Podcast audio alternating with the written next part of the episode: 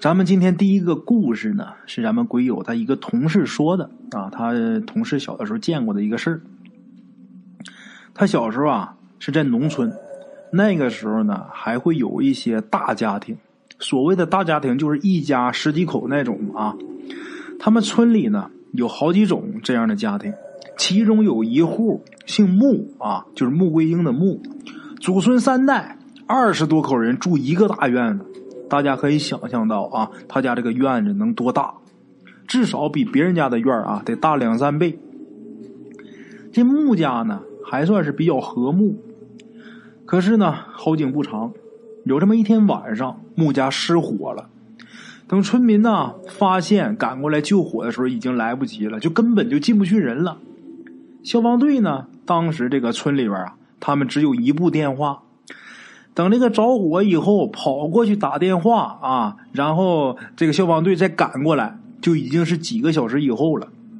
不是失火几个小时以后，是打通电话几个小时以后，所以等消防队来，这火势基本上已经自然的熄灭了。当时这个村民啊他们能做的就是保证这个穆家他这个邻居少受损失。还不错啊，这个穆家呀他们是在路口，所以说紧挨着他们家只有一家邻居，而且这两家还不是共用一堵墙，而且那天的风势啊是跟邻居家反着方向的。村里人呢来的又多，这邻居家呢损失不大。等大伙呢进了穆家以后，火灭了以后啊，进去之后这一看呢太惨了，那几乎啊就把这一片地都给烧白了，烧得太狠了。正房这个框架还在，那偏房都烧成一撮土了，那人就更不用说了啊！村民们都不敢看，他们这一大家的20多口没一个跑出来的啊！消防和公安来了以后，接手这个善后工作。后来调查出来，他们家呢不是纵火，是失火，应该是厨房啊这个灶火那儿引起的。村民们都相信，因为他们知道啊，这个穆老头有晚上熬药的习惯。穆家这片地呢又划回村里，因为这一家人都烧死了啊，这一家人是横死的，所以村里啊还掏钱请和尚来给超度了一下，然后呢把他家这片地又划分给这么2-3家盖房了。房子呢刚开始盖好的时候没有事啊，后来呢这几家啊就是在这个穆家原来这个宅基地上就新盖房，这几家都有孩子，这家的孩子晚上都看到过啊有一个小孩站在院子里边。他们这几家新划分之后，这几家就不是共用一个院子了，也就是说他们在各家啊这院里都看过一个小孩在那站着，谁家都是光小孩能看见，大人都看不见。问这些孩子，这些孩子也说不清那孩子长什么样，就在院子里看见那个孩子长什么样，但是就是觉得特别恐怖。这一弄啊，本来呢这个地方死了那么多人啊，现在孩子又出现这种情况，大人们也都害怕呀。刚开始的时候还心疼钱，后来是越传越厉害，没办法请人吧啊，请了3次人，也都做了法事，但是一点用都没有。那个小孩啊，在院里出现那个小孩照旧还是出现，好在呢大人呢他看不着，但是呢据这些小孩描述啊，大人分析就说院子里边出来这个小孩他好像也不是故意吓唬人啊。就这样拖拖拉拉过了1年多，这几家一商量啊，这也不是事儿啊，一商量之后找村里边要了点补助，请了一位高人啊。怎么个高人？一则这个人本事很高深，二则呢他要价呢也高，所以呢叫高人啊。反正也是一分钱一分货，倒也是物有所值啊。把这人请来做法，来了之后呢，这高人就说啊，你们家呀有小鬼没送走。这时候大伙也不是很佩服他，因为家里边孩子看到小孩的事，这高人他知道啊，所以他顺口一说这个小鬼没送走，很可能是唬人啊。然后这个高人接着就指出一块地方，就说呀，这块地方这小鬼就在下面了，挖啊，让大伙挖。大伙一看这块地方原来是穆家的一眼井啊，火灾之后因为处理这些火灾垃圾什么就给填上了，填之前也的确没看见井里有什么东西啊啊！于是呢，那人让挖吧，大伙开挖，真的就从里边挖出一具小孩的尸体啊！那么长时间，这小孩尸体没有腐坏，这是谁呢？是穆家老大的小女儿。啊，村民呐，当时估计啊，就说呀，肯定是这孩子当时发现着火往外跑，就没注意掉井里了。奇怪的是，当时清理火场怎么没发现呢？啊，村民给出的解释是什么呢？就说当时这个消防什么并不是很走心，就比如下井的事就没有人干，就是让村民呐往里边看了看，就说没有什么，然后就算了。啊。把这小孩这个尸体啊弄出来之后，是另找一块地方把这孩子安葬，然后又单独的给这孩子做了一次超度。从那以后，他们这院子里边再也没有看见院子里边有小孩出现啊。这是咱们今天的第一个故事啊，接下来开始咱们今天的第二个故事。咱们今天第二个故事啊，是一位会员老铁给咱们提供的，这是他初中同学的事儿。他的初中同学呢姓兰，兰花的兰。咱们这位鬼友是四川人，那他初中同学肯定也是四川人啊。高中毕业以后呢，考上的也是四川的某个大学。在没上大学前的那个暑假啊，这个姓兰的这位同学，这姑娘就缠着他爸呢带他去旅游。他爸呀以前也的确答应过他，说你高考完了以后带你去澳洲玩。可是呢，当他考完以后，他爸忽然间工作一下紧张起来了，这是公司的决定，他爸呢也没办法。最后啊，只好啊，让他一个人啊，跟着他堂姐，让他堂姐带着他出去玩去。玩的这个地点从澳洲直接变成青城山了，啊，呵呵，青城山这个地方对咱们北方人来说啊，还是一个挺好玩的地方。但是这个妹子她就是四川的嘛，青城她从小去了好几次了，所以说她对她爸啊这么安排很不满意。跟她堂姐见面之后抱怨了好几回呀，这从澳洲一下给我干到青城山。那去吧，你要不去的话连青城山都没有了。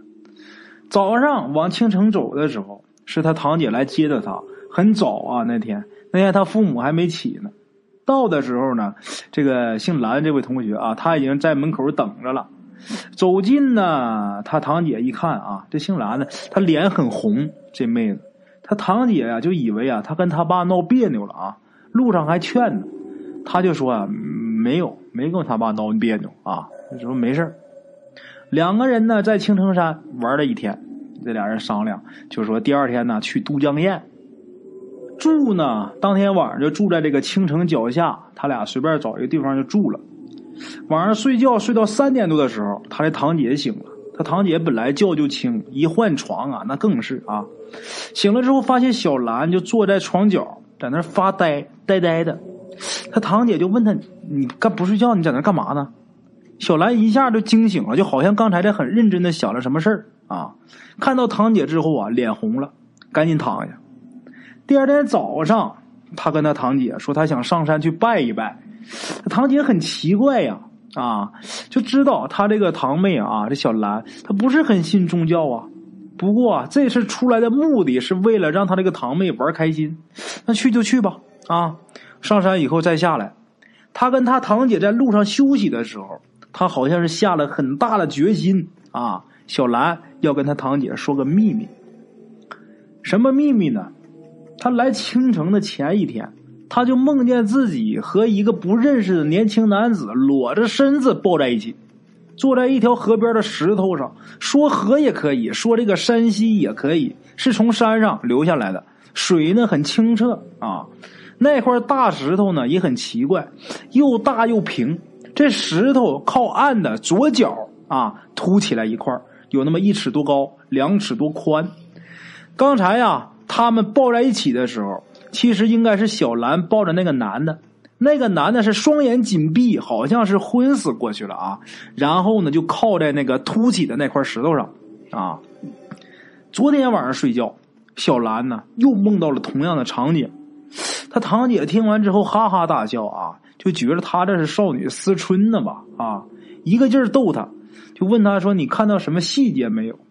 最后这个小兰呐，被他逗的都要哭了，他堂姐才跟他保证啊，说我不跟别人说这事儿啊。当天傍晚，他们两个到了都江堰，还是找地方先住下，那天晚上小兰又梦到了。早上起来他堂姐就问他，他也很害羞的点头，他堂姐啊又笑了半天。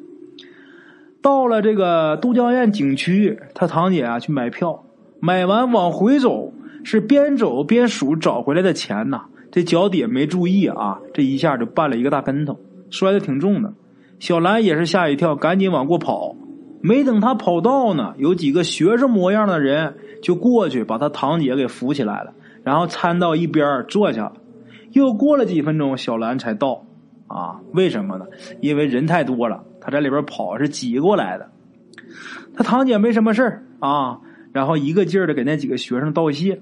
小兰过去之后啊，自然是先要问问堂姐啊，知道堂姐没事之后呢，才安下心回头啊跟大伙道谢。这其中啊有这么一个男生，忽然间就问小兰，你叫什么呀？小兰这会儿刚定下时啊，刚才过来的时候没注意这几个人的外貌，这时候一听他问他啊叫什么，眼光才转向这个男的，一下他脸就红了。这男的就是梦里他梦到的那个男生。小兰很害臊啊，说不出话。那个男生问他的那句话，一看也是脱口而出的，紧跟着这个男生也有点害臊。这个时候男生的几个同学就一起起哄啊，就说嗨，没事咱走吧啊，转完了还得去乐山呢。那个男生啊也就跟着他这些同学走了。他堂姐主要啊当时主要的精力是在于揉脚，没注意这个小兰啊。小兰呐自己暗自平静了很久啊，一直到都江堰快转完，他才告诉堂姐。他堂姐回忆了半天，说他也不帅呀啊。简短截说，等到开学，这个小兰呐惊喜的发现迎新的队伍里边有那个男孩啊。原来呀他比小兰就只大了一届。从迎新开始，两个人就开始眉目传情。等到新生军训完之后，他俩就确定关系了。刚开始还不好意思，后来熟了以后，小兰她男朋友先说，我在见你之前好几天就连续做梦，就梦见咱俩裸体抱在一起。这小兰说，我自己也梦到了，太神奇了啊。等毕业之后1年多，这两个人呢就结婚了。结婚蜜月呢是去澳洲去度的蜜月，回来之后又到上海，从上海他们打算去浙江玩，在浙江某地，不是景点啊，他们是去某个景点的路上，这小兰突然间眼前一亮，她老公比她还快，一个劲儿的叫停车。下车之后两个人都没说话，太有默契了，就直奔一条山溪边上就去了啊。他们在那儿发现了他们在梦中拥抱的地方，然后这俩人就不走了，把这车打发走之后，他俩在附近就找地方住下了。两个人要在附近打听自己的前世啊，打听了1个礼拜，她老公很失望。为什么很失望？不是没打听着，是这个故事啊有点让她失望，因为当地的确有老人说过那儿有故事。什么故事呢？几十年前啊，讲故事的这个大爷呀、那时候还是10几岁。这大爷说呀，附近村里有家人挺有钱的啊，那天他们闺女啊和几个女伴上山去玩，没想到忽然间下暴雨，他们家养了一条大白狗就疯了一样往出跑。原来呀山洪爆发了，大白狗到的时候啊，这家的闺女正被山洪给卷下山，这大白狗是跳进去之后死命的咬住这个闺女的衣领。当然啊在山洪里边想把这人拖上岸，那狗没那么大力气啊，他只是尽可能的保持不让这家的闺女啊不让她淹死。山洪来得快去得也快啊，一会儿呢一切恢复正常，她闺女呢也就能顺手拉住旁边的这个藤条啊慢慢爬上岸了。上岸之后这个狗啊喘了一会儿就死了，累死了。那家那闺女啊抱着这狗在那哭了1天，就在那块石头上哭了1天啊。过了几年之后，这个闺女该嫁人了，但是当时打仗嘛，这闺女啊就被这个榴弹给打死了。然后呢这闺女就跟那条大白狗葬在一起了。按理说那天都是死一狗啊，那你不应该埋，但是这狗对她有救命之恩呢，他们家把这狗给安葬了。这闺女儿被流弹打死之后，就跟这狗葬在一起了，紧挨着啊。他们俩从打知道这故事以后，小兰啊就管她老公叫小白了啊。好了啊，各位老铁们，这是咱们今天的两个故事。今儿这两个故事啊，讲的有点潦草，现在时间实在是有点太晚了，不好意思给大家拖太久。这故事算是赠送啊，以后我再给大家补一个。好了啊，咱们今天故事先到这儿啊，感谢各位老铁的收听，咱们明天继续啊。